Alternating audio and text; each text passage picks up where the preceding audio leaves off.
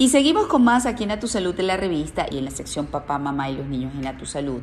Me acompaña la encantadora Mercedes Schnell, psicoterapeuta especialista en conducta humana. A mí me encanta conversar con ella y vamos a hablar de algo importante, sobre cómo mantener la unión y un ambiente festivo en Navidad pese a las circunstancias, pese a la coyuntura que estamos atravesando.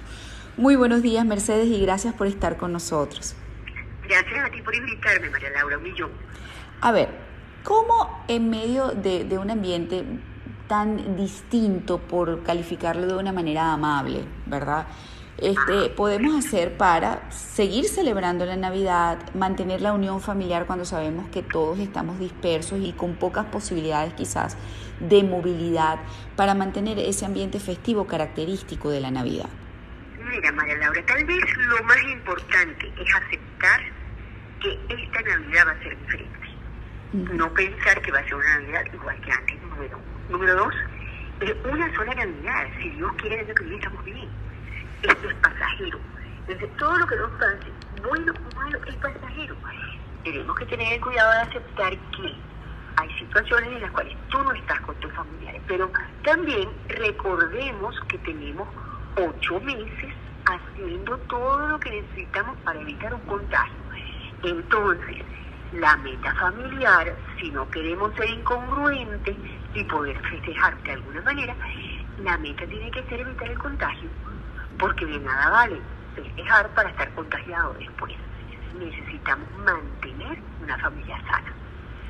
Además, es mucho más grave desde el punto de vista emocional si el contagio ocurre dentro de la familia, es decir, por andar celebrando nos reunimos y la misma familia se pasa los virus de un lado a otro. Hay que recordar que la respuesta inmune es personal y que puede haber personas que tengan el virus que no tengan síntomas y contagian. Si eso ocurre, aparece la culpa. ¿Quién fue? ¿Dónde estaba? ¿Qué estaba haciendo? Y eso es terrible para la familia. Cada familia y cada persona tiene que pensar el riesgo. Nadie tiene seguridad porque además no conocemos mucho la enfermedad. Pero podemos implementar cosas. ¿Cómo implementamos? Lo primero que todo es pensar, ¿qué quiero yo? Yo quiero una fiesta desordenada, gritona, no sé qué, o yo quiero comunicarme con mis seres queridos. Eso hay que discutirlo, eso hay que pensarlo. Es muy importante, María Laura, que ya, ya antes de que se ponga más cercana, comencemos a discutir en el núcleo familiar, estemos separado, etcétera. Es necesario discutir cómo vamos a celebrar este periodo navideño. Porque es muy cierto, estamos vivos. Hemos pasado un año y estamos vivos, estamos bien. Eso es celebrable.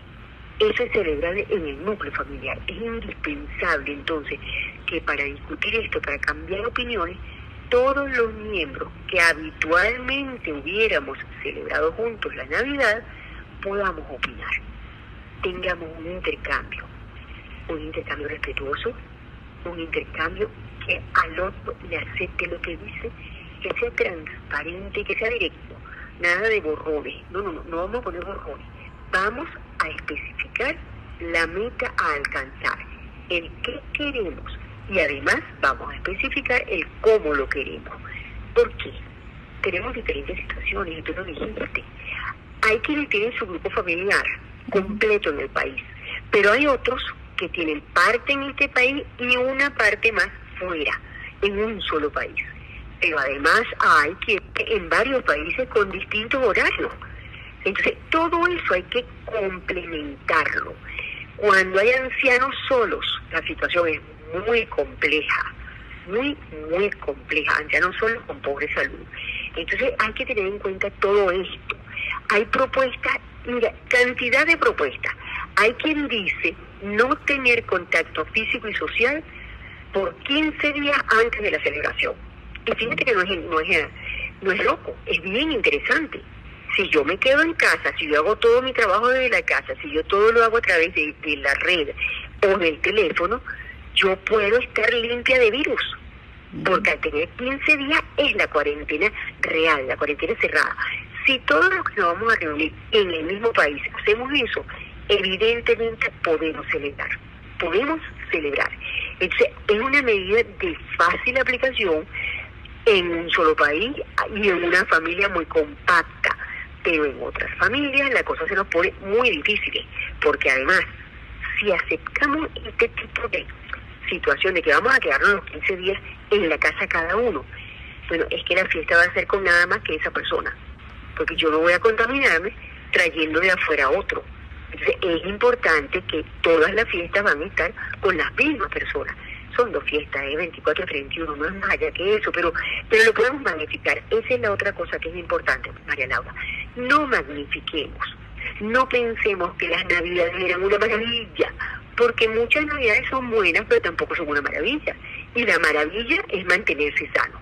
Eso es lo que es importante. Si uno se pregunta, pero bueno, ¿por qué no van a poner a mí a estar en la casa si mis niños van al colegio? En algunos casos van al colegio. Y eso tú dices, ah, entonces ¿cómo es la cosa? Bueno, porque es conciencia social.